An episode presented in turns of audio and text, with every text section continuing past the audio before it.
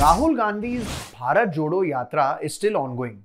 It's basically a mass movement where he's walking on foot from Kanyakumari to Kashmir over 150 days. He wants to unite his party cadre and the general public across the country. The Congress needs it, and it's being done in the run up to next year's general election. Goes without saying that politicians from various parties and even celebrities have joined him for parts of his yatra. But on 14 December, he was joined by a very special guest in Rajasthan, Dr. Raghuram Rajan. The duo sat down for a fireside chat one evening where they spoke about India's economy and the problems it faces today. They really dissected it very well and listed out all the pain points. I even made a video about it, which I urge you to go and watch. But that was only one side of the story. Join me for today's video where I take you through what India has got right over the past few years, economy wise, and how that sets the base for us to boom over the next few years and maybe even decades. And for those of you wondering why India is being spoken about as one of the only bright spots in an otherwise gloomy environment, maybe this video can answer some of your questions. And guys, if you enjoy such videos, please be sure to hit that like and subscribe button for more such financial content. I'm going to discuss four points with you which I feel our government has got absolutely right and which has contributed to us being in a better position than most of our global rivals and counterparts. Point number one is how we managed our inflation. We have our central government, finance ministry, as well as RBI to thank for this.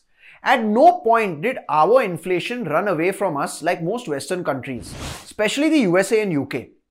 See, RBI has a comfort zone between 2 and 6% within which inflation should be contained. And historically as well, India's inflation has mostly been between this range only.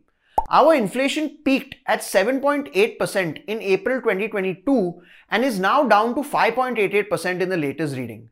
America's comfort zone for inflation is between 2 and 4%, but theirs peaked at 9.1% in the last year. Now, you may claim to think that because RBI raised interest rates in time, our inflation was kept in check. But no, that's not the case. What happened is entirely different. When COVID hit in early 2020 and lockdowns were imposed across the world, the American central bank got carried away and not only printed excess money way beyond its means, but also gave out handouts of thousands of dollars to all its citizens as a sort of way to compensate them for not being able to work. What this did is it gave Americans access to easy money sitting at home. And what do you do when you get free money? You tend to gamble it away. That's why we saw so many Americans put money into risky assets like cryptos, NFTs, penny stocks, new age tech companies, and meme stocks. And it's because of excesses like this and other overspending that inflation followed and ravaged America. And to top it all off, their central bank didn't even acknowledge inflation for the longest time. They thought it was transitory and would pass soon until it was too late and then began applying brakes too suddenly in the form of interest rate hikes. Imagine an averagely built car with weak brakes. You put a Ferrari engine in there, allow it to overspeed on a narrow road, don't see the big speed breaker ahead and finally jam the brakes when it's too close. Of course, your economy will be shaken. That's exactly what's happening with America and now they're expected to go into recession very soon. Their policy decisions are to blame. But do you think they'll accept it? India, on the other hand, firstly, we're not as rich as them and we have a massive population. So even if we wanted to, we couldn't give out so much money. We only gave out moderate amounts of money to our poor people, some free ration. We gave our businesses some grace period known as moratorium to repay back their loans and some more stuff like that. So all in all, the after effects weren't so bad. The UK also went overboard and are now suffering. I compare what America did to bad parenting. Gave too much too early and then when things started to go bad, took it all away suddenly. Of course the child is going to rebel.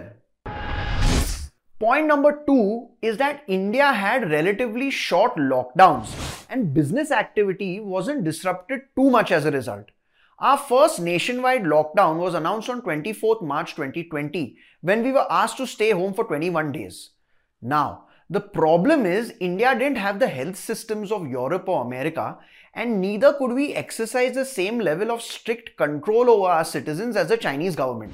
So, of course, there were many issues during the initial stages of the lockdown. Our daily wage workers were thrown out of work. Migrant workers packed buses and trains home, potentially taking the virus into rural areas. And there were other social and economic impacts felt as well. But the point is, we quickly learned from our mistakes and shifted our model from a nationwide lockdown to a more localized lockdowns.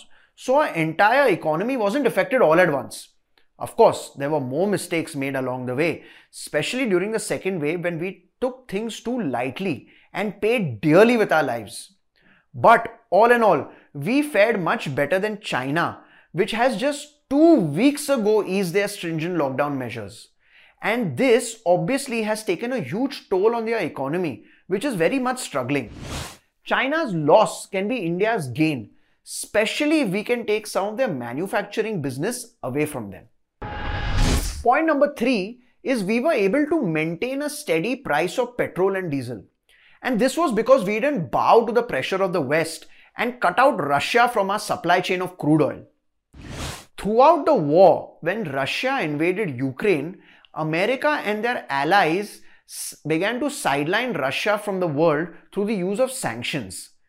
They cut out the Russians from the SWIFT international payment system, which affected their ability to send and receive international payments and settlements, and also instructed all friendly countries not to import oil and natural gas from Russia, which is Russia's main source of revenue.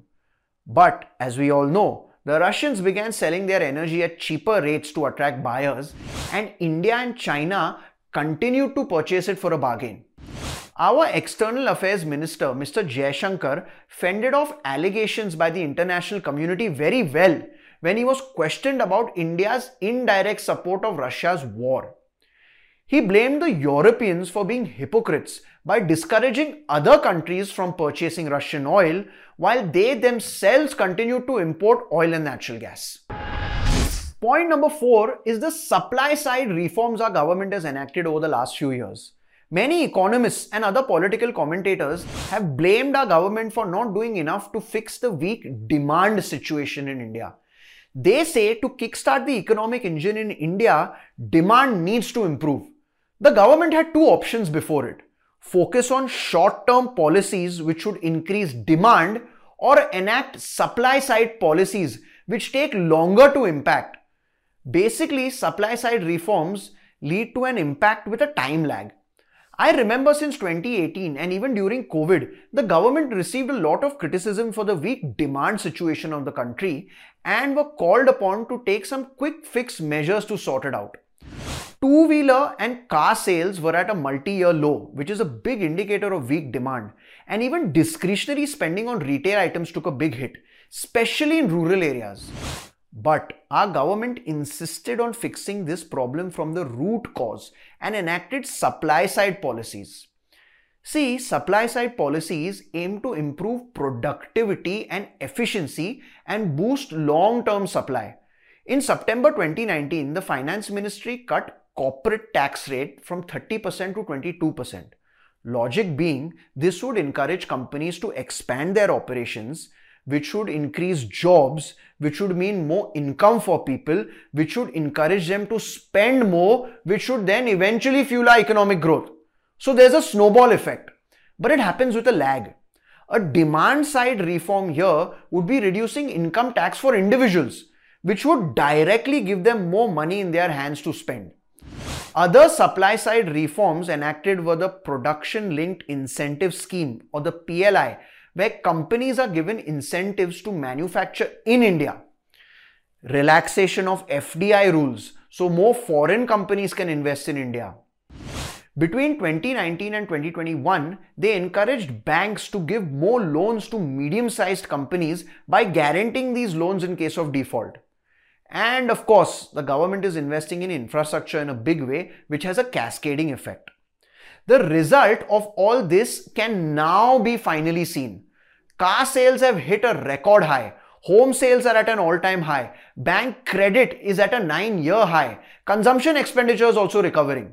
Even during COVID, the government resisted calls to give out large handouts to, of money to the poor, which would again have a demand side effect. So there you have it. It's policies such as these which will make our recovery quicker than the rest of the world and can set a base for India to leapfrog ahead of our rivals on the world stage.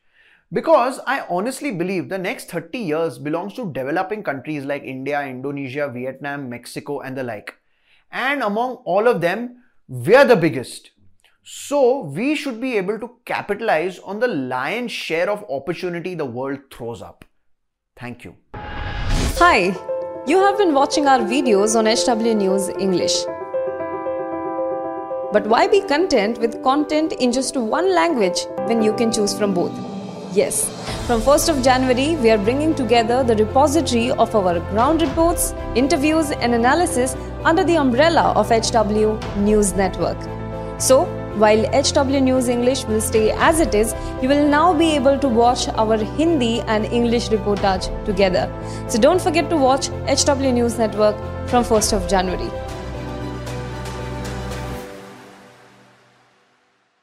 Now be the first to know about the latest updates on our new news app. Go on your Android or iOS, search for HW News Network. Download our app Choose the language you prefer to get updates in and be up to date with the latest news.